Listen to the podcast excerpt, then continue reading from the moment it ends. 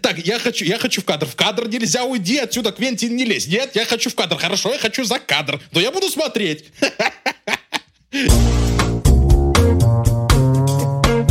Прослушка.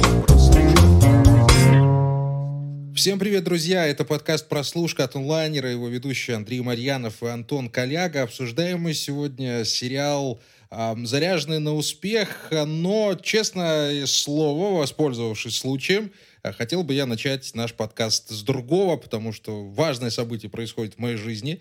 Сегодня 8 лет исполняется одному маленькому человеку, моей дочке. И понятное дело, что слушать на этот подкаст не будет, потому что ну 8 лет, как можно слушать прослушку там 8 лет, это 18 плюс, как минимум. Но тем не менее, я же знаю, что все, что появилось однажды в интернете, там и останется. Вот однажды, спустя какое-то время, Вера, девочка моя, услышит то, как сильно я ее люблю, Хочу, чтобы она была здорова и продолжала улыбаться так, как она это делает сейчас, от чего у меня лично на душе всегда весеннее настроение. Антон, ты же меня извинишь, да, за такое лирическое отступление, ну не мог я удержаться, ну как-то без такого же нельзя. Ну а партнер наш, всегдашний и любимый ВОКа, это видеосервис для жадных до всего интересного, фильмы и сериалы от крупнейших онлайн-кинотеатров и студии, Ивиа, Медиатека, Старт, Море ТВ, Премьер, Дисней, Марвел, Warner, Sony, Paramount, более 130 ТВ-каналов, топ мировых спортивных чемпионатов, премьеры со всем миром, контент на белорусской мове, рекомендации по жанрам, настроению и новинкам. Так, ну а переходим, собственно, к нашему сегодняшнему сериалу «Заряженный на успех». Это будет цикл сериалов, и первый из этого цикла рассказывает про основателя компании Uber, которая без преувеличения, собственно, изменила полностью наш мир. Антон Олегович, расскажи подробнее, знаю, что у тебя есть много-много интересной информации. Да, ты все абсолютно правильно сказал. Это сериал, который задумывается как антология. Первый сезон рассказывает про Трэвиса Каланика, эдакого волка из Кремниевой долины, который, как уже можно понять по названию, придумал э, приложение Uber, которым мы все с удовольствием каждый день пользуемся. Может быть, не конкретно Uber, но какими-то из его производных, так точно, я в этом абсолютно уверен. Ну, э, насчет того, что он придумал, это тоже громко сказано. Он как хороший бизнесмен, стартапер нового поколения удачно свистнул эту идею у своего друга, э, и хоть э, друг тоже вместе с ним работал в Uber с э, самого начала, но, тем не менее, вся слава в основном доставалась Трэвису Каланику. А, сериал рассказывает, э, по сути, такую вот историю уже нового поколения а, этих самых стартаперов из Кремниевой долины, то есть которые, э, по сути, наследники Джеффа Безоса, Марка Цукерберга, Илона Маска, которые уже э, создают свои проекты, следуя их заветам. И, как мы видим в сериале, Трэвис Каланик в основном из этих самых заветов вычленяет все самые зловещие, я бы так сказал. То есть иди по головам, будь бескомпромиссным, настраивайся всегда на войну, то есть э, всех дави и никого не жалей. И, в общем-то, мы видим, что такое отношение и как раз-таки погубило а, ну, не компанию Uber, которая вроде как процветает до сих пор, честно говоря, не интересовался, как у них дела на рынке сейчас, но самого Каланика так точно. По крайней мере, э, такой славы, как э, у того же Цукерберга, про которого вроде как будет второй сезон, насколько я знаю, э, заряженных на успех, или взбудораженных, или суперпамп, в общем, названий этого сериала много, вот такие дела. Ну, про Трэвиса Калника и про его репутацию было известно еще до самого сериала. Огромное количество скандалов, публикаций в прессе о его странном отношении вообще к э, сотрудникам, о его вот этих вот сексуальных домогательствах, не его конкретно, а его сотрудников, сексуальных домогательствах к девушкам на рабочем месте прямо. В общем, э, ореол скандала вокруг него был просто огромнейший. Ну, на самом деле, не снять про этот сериал было бы наверное, преступно. Не знаю, что там получится про э, Цукерберга, потому что мы и так уже знаем, что есть социальная сеть, а Аарона Соркина этого, в общем-то, может быть и достаточно, но, может, там что-то еще поинтереснее расскажут, но тем не менее. А самого Трэвиса Калника играет Джозеф Гордон Левит, он здесь главная, но не основная, можно сказать так, звезда этого сериала, потому что вместе с ним играют Кайл Чендлер, и э, чуть позже появляется Ума Турман, которая мне здесь понравилась просто больше всего за последние несколько, несколько лет, несколько работ, потому что здесь она, во-первых, совершенно неузнаваема, во-вторых, она замечательно от, отыгрывает Арианну Хаффингтон, основательницу Хаффингтон Пост. Ну, вот как вы видите, здесь вот сериал вот именно про то, что все вертится вокруг денег, вокруг Силиконовой долины, вокруг стартапов, которые вот в то самое время только начали возникать. Ну, а самая главная звезда, я думаю, здесь это кто, Антон Олегович? Это Квентин Тарантино, как ни странно. И об этом мы вот узнали совершенно случайно, заглянув в титры. Да, Квентин Тарантино здесь тоже каким-то образом присутствует. Но это одно из основных таких удивлений, знаешь, как бы, ну, не, неожиданно вдруг возник слон посреди комнаты. Но я думаю, что его там попросили как-то по друзьям все это сделать, к тому же там тоже очень хороший продюсерский состав ко всему прочему. Но что касается самого сериала, уже наконец-то можно уже к этому приступать, когда мы с официальной, э, э, с официальной частью закончили. Мне показалось вот с первых серий, что они э, немножко начали не с того. Знаешь, вот мы, во-первых, никогда, по-моему, еще не видели такого рода сериалов в целом, вот именно историю успеха, потому что в кино, я уже упомянул социальную сеть, да да два, может, того же авиатора даже вот взять, мы уже привыкли к этому жанру а, того, как кто-то становится успешным, там приходит к успеху, потом падает, он поднимается или не поднимается, ну и так далее. Вот для сериального мира, на самом деле, вот «Заряженный успех» — это один из первых а, таких вот больших проектов, во-первых, и один, один из первых проектов, который направлен на то, чтобы рассказать реальную историю успеха, вот именно вот такую вот конкретную, и сделать на этом в целом вот весь цимис всего сериала. И вот здесь, как мне показалось, Антон Олегович, может, ты сейчас со мной поспоришь, такое ощущение с первых двух серий показало, что они как-то вот начали не с того. Мы привыкли, что начинается все сначала, грубо говоря, а нас поместили уже в какой-то вот процесс, когда Uber уже устоялся, устаканился, когда он уже начал работать. То есть это не было такой, знаешь, арт-подготовки перед тем, как уже вступить в основное повествование, она сразу как-то вот вбросили в гущу событий. Из-за этого вот меня лично первые несколько серий немного даже оттолкнули от этого сериала. Мне показался скомканным и скучным. Ну, я вот тоже самое хотел сказать примерно, только ты меня опередил.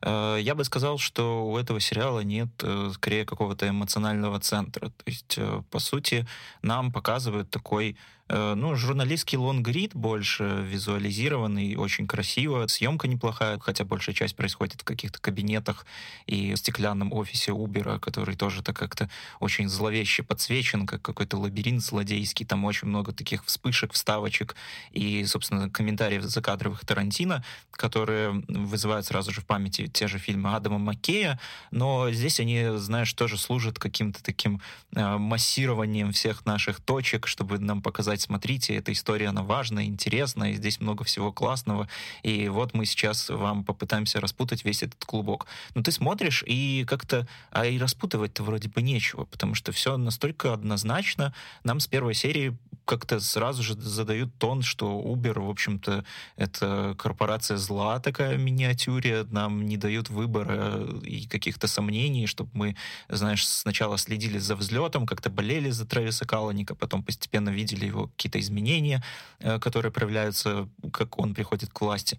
Но нет, у нас и сериал, если ты помнишь, начинается с фразы его «ты мудак» на собеседовании потенциальному сотруднику, и Каланик рассчитывает на то, что ответ будет «да». И это прям вот сразу же такая точка, после которой, ну, все понятно становится, плюс-минус, и как-то сериал с этого направления никуда не сходит.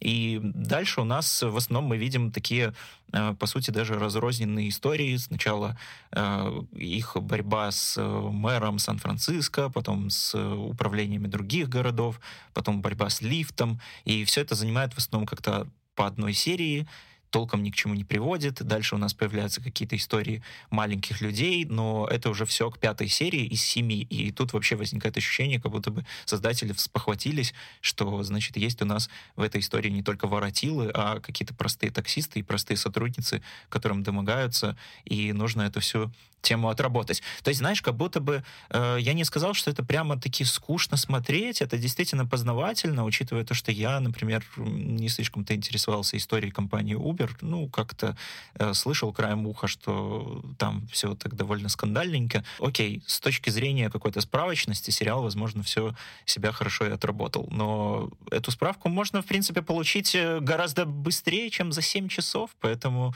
э, вот тут, знаешь, Может такой быть. момент... Ну, Антон Олегович, тут надо понимать, понимать, что, ну, все-таки у Каланика довольно четкая репутация, и все ходы записаны. Тут никуда не денешься там. И даже если ты попытаешься как-то найти у него светлую сторону, то с этим будет сложновато, даже учитывая историю, трагическую историю его родителей. И вот, опять же, на, этой, на эту трагическую историю родителей э, накладывается его взаимоотношения с братом, который просит у него денег, но которому он отказывает, потому что ты меня не любишь, понимаешь? Вот ты меня не любишь, а денег не дам, ты меня не котируешься. Ну, Uh-huh. Ну, как к такому человеку uh-huh. можно относиться? Да, мы, мы, по сути, видим вот абсолютное зло, и примерно то же самое, кстати, было в сериале «Убивая Еву», который в конце, как вы узнали, оказался «Убивая не Еву». Да, Антон Олегович? Ну, слушай, ты поаккуратнее немножко, поаккуратнее. А то, знаешь, мы тут такие обходим спойлеры к основному сериалу, и тут внезапно бах.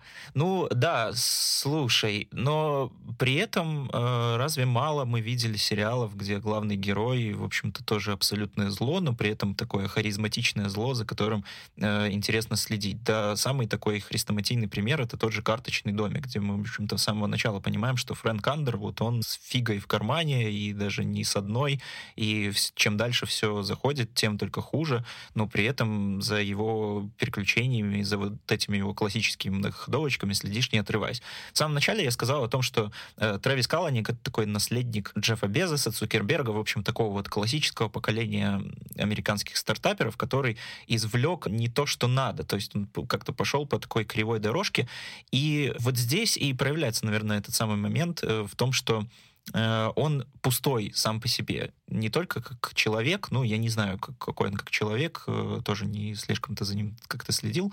Да, ну, как и персонаж, более, говорит. Да, как, как персонаж. персонаж. Вот я и хотел сказать, что как персонаж он абсолютно пустой, и следить за ним неинтересно. То есть он даже местами напоминает какого-то, знаешь, резинового пупса с такой ухмылкой натянутой, и Джозеф Гордон Левит, естественно, это все э, отлично отыгрывает, но как бы я не понимаю, я не увидел в нем ничего, кроме вот этой вот такой э, прямой, э, тупой, расчетливости, э, за которой стоит просто желание взобраться повыше на вершину. Все-таки э, он там много сам себя сравнивает с, со Стивом Джобсом тем же, например, но э, Стив Джобс, э, несмотря на то, что мы тоже знаем, что он человек не самого простого характера, он все-таки был, ну, действительно визионером, который умел э, как-то знаешь, в своей жестокости, что ли, какому-то пренебрежительному отношению к миру. Бескомпромиссности. Э, да, бескомпромиссности. Вместе с этим миром сам он э, мог меняться, да, то есть э, он все-таки подстраивал как-то вот эти самые границы своего общества под э, то, что происходит вокруг.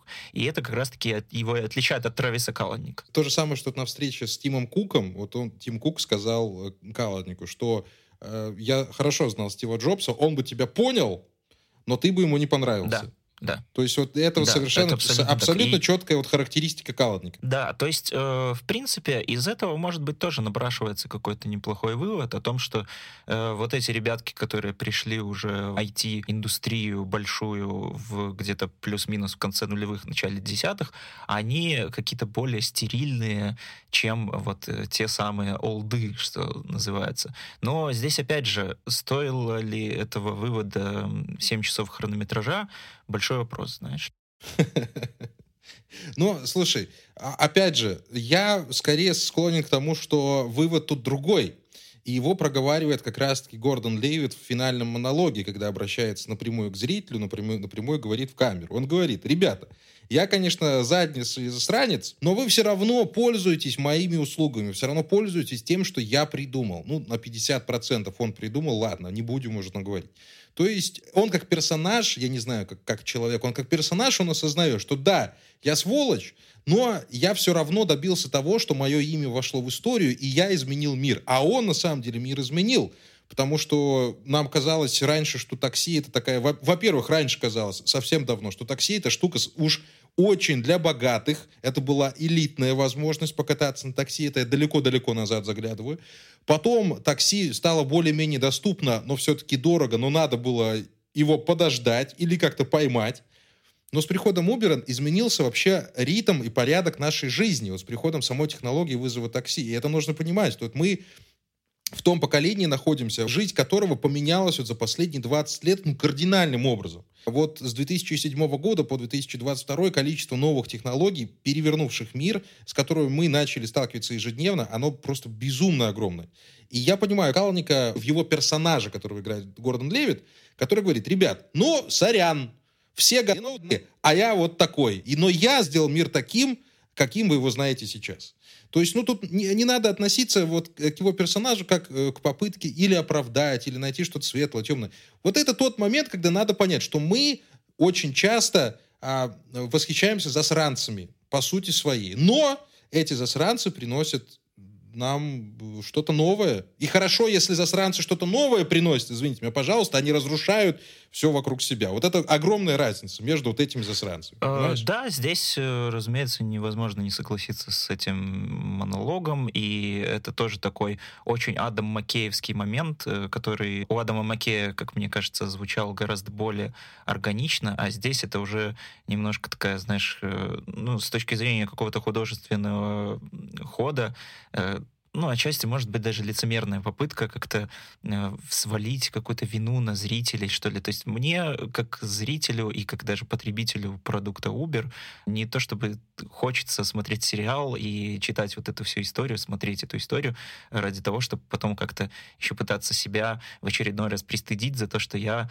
помогаю, значит, капитализму развиваться. Э, Трэвис Каланик, да, он тоже может быть сколько угодно прав, но тут ключевое в том, что э, он человек, который хотел менять мир, но не хотел меняться сам. Он э, хотел всегда играть менять по себя, да. э, тем же правилам, которые он установил когда-то в 2009 году. Но уже на дворе не 2009 год, а 2019 был, когда его выгнали из своей же компании, а он пользуется все теми же шаблонами и все теми же пламенными речами, которые он, скакивая в своих, естественно, фантазиях на стол в офисе, проговаривает сотрудникам, и они такие, да, ну, слушай, э, все э, какие-то самые э, закостенелые и ненавидимые миром э, значит, злодеи и в масштабах одной корпорации, и в масштабах, возможно, там даже мировом, э, они тоже когда-то начинали с того, что они, в общем-то, показывали э, себя как каких-то хороших управленцев, которые могут что-то сделать и что-то повлиять, которые втирались в доверие людям. Но, как бы, чего тут поделать? Мир бежит, и с этим никак не поспоришь. Да, да с этим не, я и спорить с этим не собираюсь, но больше всего у меня вот во всех этих историях, вот знаешь, я же наследников таки посмотрел, Succession, который mm. ты все никак за него mm-hmm. не возьмешься, который вот называют одним из величайших современных сериалов. У меня к нему отторжение, знаете почему? Оно очень э, от бедности у меня к нему отторжение, потому что вот когда смотришь сериал "Наследники", то ты смотришь за тем, как богатые люди остаются богатыми или становится еще богаче. И вот здесь uh-huh. у меня точно, точно такой же момент произошел в конце э, «Заряженных на успех», э, когда показали, ну, как любимая часть всех вот этих фильмов, когда показывают реальных людей и рассказывают, что с ним дальше произошло. А с ними все нормально, ребят. Вот с ними все путем. Они стали миллиардерами, с ними все нормально. Вот у них новые проекты, занимаются чем хотят, все путем. То есть вот момент такого, знаешь, человеческого сопереживания в эти секунды он такой, да, жизнь трудная, наверное, когда у тебя есть 6 миллиардов бабла, но, может быть, оно немного и полегче. Но это очень меркантильно, я понимаю, но это все-таки, знаешь, ну ты же не можешь свои эмоции взять вот так вот и не обращать на них внимания. Но они есть, даже если ты их, ну, неосознанно как-то проговариваешь про себя неосознанно их выпускаешь. Но это, опять же, совершенно, совершенно не то. Я, я, кстати, уверен, что очень многим ну, вот знаешь, как бывает, кто-то, кто посмотрит этот сериал, вполне сможет вдохновиться. И это классно. Это, это хорошо, даже если ты, даже если ты вдохновляешься вот таким вот не самым лучшим примером, то если ты вот на его фоне что-то хорошее сделаешь, ну, мигуста, мне это нравится, я, я не против этого совершенно. Может быть, он не такой вдохновляющий, как э, другие э, какие-то представители того же жанра, вот этого байопика про успех, но все-таки свою функцию, я думаю, он выполнит. Но вот функцию, да, вот как мы обычно говорим, у сериала там есть функция, там такая-то эмоция должна пойти, такой-то смысл. Вот здесь вот с этой функцией реально какой-то большой вопрос. То есть, а что вы хотели сказать вот этим всем? Еще раз рассказать эту историю. В конце был монолог, нам рассказали эту историю. То есть нам хотели показать, как ты говоришь, пристыдить, хотя я с этим не согласен, нечего стыдиться, когда стыдиться нечего. э, что вот мы иногда восхищаемся вот такими вот личностями, как Каланик, хотим быть на них похожи. Ну, дай бог ему здоровья, в конце концов. У меня к нему претензий никаких. Но при всем при этом, знаешь, мне все равно показалось, что финал, он такой отчасти душеспасительный, в том плане, что он не дарит какую-то прям э, слепую надежду на то, что есть карма, есть бумеранг, и зло обязательно будет наказано, и всех изгонят, и, значит, э, богатые получат по заслугам, а бедные получат то, что им давно полагалось. Э, нет, действительно, там финальные титры указывают нам на то, что Трэвис Каланик остался в доле компании, он заработал там, наверное, еще больше чем заработал при да, ее управлении. Все инвесторы, они тоже получили свои деньги. Кто-то ушел в другой стартап, кто-то не ушел в другой стартап. Но все равно вот э, этот момент, когда он в конце выходит из э, офиса Uber, куда ему уже заблокировали доступ, и с такой горькой ухмылкой вызывает не машину из своего детища, а Просто обычное такое да. желтое такси. Да, и оно таким вот грязно-желтым пятном лавирует среди этих черных одинаковых машин. Э, и в этот момент ты понимаешь, что да, действительно, наказания этому всему не будет. Э, Трэвис Калланик не сел в тюрьму, э, но все течет, все меняется, и любому злу все-таки есть предел, есть какие-то границы. И каким бы ты не был умельцем ходить по головам, все равно рано или поздно эти самые головы закончатся. Если ты едешь в потоке, тебе все равно в любом случае придется когда-нибудь перестроиться на другую полосу, как то не крути. Либо это закончится Аминь, тем, что тебя заставят это сделать, либо ты просто проскочишь свой поворот, и тебе нужно будет э, начинать все с нуля, либо это просто закончится катастрофой для тебя.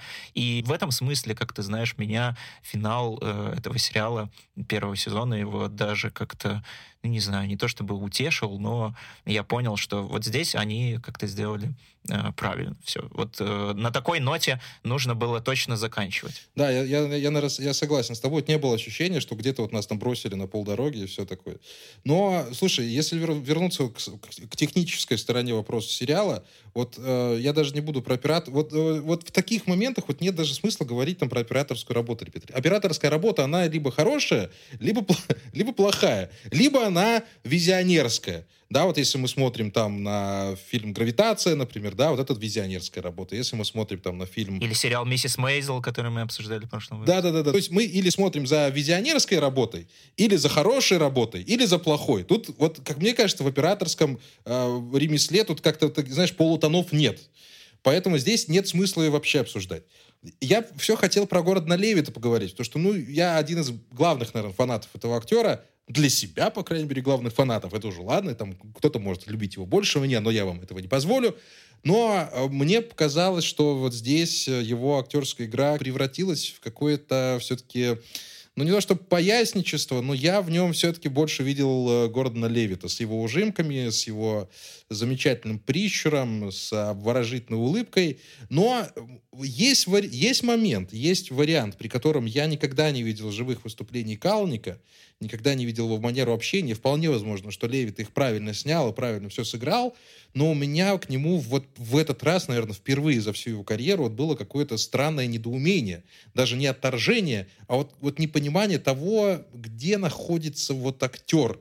То есть, да, на него огромное внимание а, а, э, направлено, да, он справляется со своей работой, но вот тебе не было такого ощущения, что он вот он где-то он где-то в другом месте. То есть он то ли громче всех было, было. играет, то ли вот он где-то прячется между струйками. Особенно это, кстати, видно вот на фоне Кайла Чендлера того же самого, который, в принципе, тоже всю жизнь играет одних и тех же персонажей. Он или такой, знаешь, генерал, или миллиардер ну даже не генерал такой, он, он или такой ЦРУшник, такой строгий, он всегда вперед, он всегда там знает, что делать, сейчас разрулим, или миллиардер, вот как вот в этот раз. Ну, у, у него вот этот вот образ, он просто кристально чистого, он не отходит от него, он всегда с ним прекрасно справляется, но это честь и хвала, на самом деле, актерская. А вот с Левитом у меня что-то вот не срослось в этот раз. Как ты думаешь? Было у меня такое ощущение, действительно. Я бы не сказал, что это какой-то прям отчаянный мискаст, и все-таки у Гордона Левита за всю карьеру было очень много разных и ярких ролей, хотя, в общем-то, он последние годы так э, закрепился в таком амплуа, по которому, я думаю, что все его знают, такой, знаешь, немножко обаятельный, зажатый, романтический хипстер, вот что-то такое. В прошлом году у него выходил сериал «Мистер Корман», который прям вот квинтэссенция вот этого э, классического Гордона Левитовского образа, но он играл и злодеев, э, как мы помним, фильм «Хэшер», где там рокер, который разрушает все вокруг себя. Он даже играл в боевике «Бросок кобры», прости господи, там тоже под маской в основном, но тем не менее. Э, то есть роли у него были разные, а здесь он, да, как будто бы не на своем месте, что ли. То есть он пытается играть ярко, пытается играть экспрессивно, но в этом нет все равно жизни. Можно, конечно же, снова вернуться к тому тезису, что я проговаривал чуть раньше, про то, что, в принципе, в самом Трэвисе Каланике как персонаже, может быть, и не должно быть жизни. Но э, вот отсутствие жизни, да, как будто бы тоже не видно. Это какая-то вот настолько... Вот если кто-то смотрел э, уже потрясающий фильм, который прямо сейчас идет в кинотеатрах, и я очень рекомендую вам на него сходить, называется «Все везде и сразу», там была такая вещь, как э, бублик с ничем, э, и одновременно совсем сразу. То есть и вот эта вот дыра от бублика, вот это примерно Джозеф Гордон Левит в образе Трэвиса Каланика. И еще раз подчеркну, что вот в этом, наверное, кроется основная проблема сериала, то, что ты не знаешь, за что ухватиться, не знаешь, как, ну, вот где, что, как, какая его сторона, за, зачем мне нужно следить. Он просто бродит э, рядом, и вокруг какая-то ходит аморфная масса разных тоже персонажей, которые вроде как должны подпитывать вот это какое-то его э, алчность, вот это вот его желание поскорее устремиться в самые вершины, но у них это тоже не получается. Другие актеры тоже теряются из-за того, что Гордон Левит сам какой-то ну, потерянный, да, и другие тоже как будто бы за ним в этом следуют. То есть, может быть, в этом и была задумка. Я не знаю, я, честно говоря, так и не разобрался до конца. Может быть, это так и э, должно быть, но черт его знает. Не знаю. И, честно говоря, я вот э, даже я, конечно, не большой любитель как-то сравнивать э, с тем, насколько внешне похож э, главный герой на своего прототипа, но я просто это ради чаще интереса... не важно, да. Да, это абсолютно не важно, но мне просто было, знаешь, чисто с какой-то, э, э не знаю, антропологической точки зрения было интересно узнать, почему, ну, почему именно Джозеф Гордон Левит. То есть э, как-то все равно обычно, когда кастинг-директора набирают на роль, э, они, ну, не руководствуются прям какими-то разительными отличиями. То есть все равно какое-то сходство внешнее должно быть. И я открыл фотки Трэвиса Каланика и с удивлением временем обнаружил, что он куда больше даже похож на того же Кайла Чендлера. У него такой же какой-то кошачий, знаешь, разрез глаз, э, ухмылка даже скорее больше чендлеровская. Ну, да, и это мне показалось вот... интересным. А вот когда показывают э, сравнение фотографии уже в конце на титрах, то мы видим, что как раз-таки Чендлер на своего прототипа, вот он вообще абсолютно не похож тоже. Да, но с другой стороны, есть здесь и а, э, удача актерская, это Ума Турман, а, э, как я уже говорил в начале, которая играет Ариану Хаффингтон, Вашингтон, и здесь она, ну, какую-то совершенно не характерную для себя характерную роль играет с этими очень интересными интонациями. Она так заигрывает голосом и немного закатывает глаза, и вообще вся такая дзен, вся такая буда-буда. Ой, Ума Турман вот здесь... А, так, так вот же, так, чё, так, вот же почему Тарантино сюда пришел. Тут же Ума Турман. Чем мы с тобой думаем? Все, все, все ж понятно. Ну, конечно. Ну, везде, где есть Ума Турман, обязательно должен быть Квентин Тарантино. Это просто еще один закон природы. Так, я хочу, я хочу в кадр. В кадр нельзя уйди отсюда, Квентин не лезь. Нет, я хочу в кадр. Хорошо, я хочу за кадр. Но я буду смотреть. Я просто представился эту картину. Но Ума Турман здесь великолепно и прекрасно. На самом деле, я вот э, прямо сейчас вообще прочитал о том, э, откуда там появился Квентин Тарантино. Он, оказывается, большой фанат сериала «Миллиарды». А сериал Super Pumped Battle for Uber как раз-таки запустили шоураннеры «Миллиардов», и они, э, воспользовавшись этим, как-то закинули удочку с небольшой надеждой на то, что Квентин согласится, но он все-таки согласился. И вот у нас, значит, есть такой интерес интересный фактик, который мы теперь можем озвучить в этом выпуске подкаста. Ну, это такой, как этот называется, не, не клиффхенгер, а, ну как, вот штука, за которой все гоняются, э, которая была в криминальном чтиве Тарантино. Забываю Мне стыдно. Магафин. Магафин. А Магафин, Магафин. Все, не пишите в комментариях ничего, мы все вспомнили. Вот Квентин Тарантино, Тарантино как такой Магафин, знаешь, который вроде есть, но вроде бы его нет. Антон Олегович, ну, уже подытоживая, думаю, надо сказать, что я скажу, во-первых, что сериал «Заряжен на успех» достоин внимания. Он хороший, он качественный, он клевый, он классный. Его можно смотреть для развлекательных целей, для философских целей, для познавательных целей. То есть это не тот сериал, который мы ругаем и говорим, нет, вообще выбрасывайте его в окно, не смотрите больше никогда. Нет, это вот именно тот самый прекрасный пример золотой середины, с шикарными актерами, с шикарными там находками режиссерскими, некоторыми, их не так много на самом деле, но они есть, а, которые рассказывают довольно интересную познавательную историю, которая к тому же еще и на реальных событиях основана, это всегда имеет место быть. Поэтому я считаю, что к заряженным на успех не должно быть таких вот прям э, крупных претензий. Да, там есть э, прорехи, да, вот мы заметили, что Гордон Левит немножко не, даже, не, не то, что он плохо играет, он просто как-то здесь странно смотрится. Вот как-то вот, что, вот чего-то нет, вот и все. Это вот, ну вот, ну вот бывает такое, что объяснить невозможно, но если вы, думаю, посмотрите, то вы, наверное, уловите некоторые моменты, где вот Гордон Леви такое ощущение, что находится вообще не на своем месте, вообще даже не в этом фильме. Но это тоже не важно, по большому счету, потому что все равно он проделал отличную работу, он выкладывается на 100%, это видно, и там нет такого момента, что он где-то там халтурит или еще что-то. Я думаю, что он и не способен на это, в принципе. Но я заряженными на успех доволен, как сериалом, который можно посмотреть для того, чтобы ослабиться. Вот такой у меня вердикт. Я не буду его противником, но не буду его там большим ярким фанатом, но второй сезон, будь то даже про Марка Цукерберга, я посмотрю с удовольствием. Абсолютно так. Это сериал, на который не стоит возлагать каких-то прям совсем уж больших надежд. То есть э, как э, сборник какой-то хорошо проиллюстрированной справочной информации, как мы уже говорили в выпуске, это окей.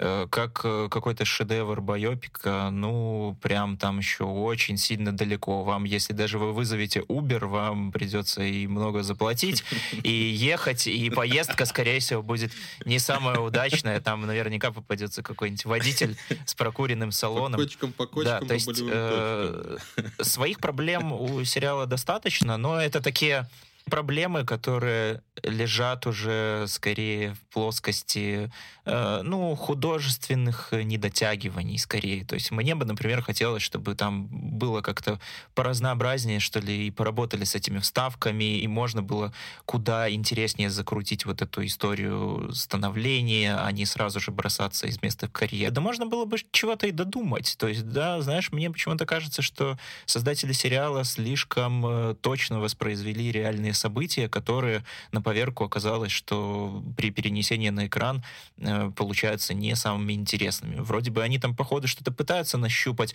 и там конфликтик, и там скандальчик, но как-то это все так блекло и не очень ярко.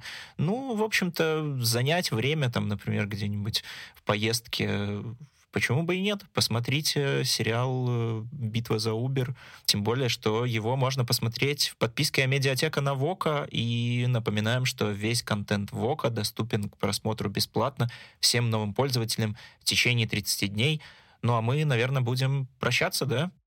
Да, друзья, это был подкаст «Прослушка». Андрей Марьянов, Антон Корягов вместе с вами всегда и надолго. Очень вас любим, желаю вам мира и всего хорошего. Верку еще раз днем рождения. Пока. Берегите себя, слушайте нас э, на всех доступных вам подкаст-платформах. Э, Яндекс Музыка, Apple Podcast, CastBox, Google Podcasts. Ставьте отзывы везде, где можете только дотянуться. Ставьте 5 звезд. Э, тогда у нас будет расти рейтинг. И ваши следующие поездки на наших подкаст-волнах будут только улучшаться. Кто знает, может быть, мы скоро купим вертолет или лодку или будем доставлять подкаст на дисках прям к вам домой. Да, пока, вообще без проблем. Все, пока, ребятушки, пока-пока.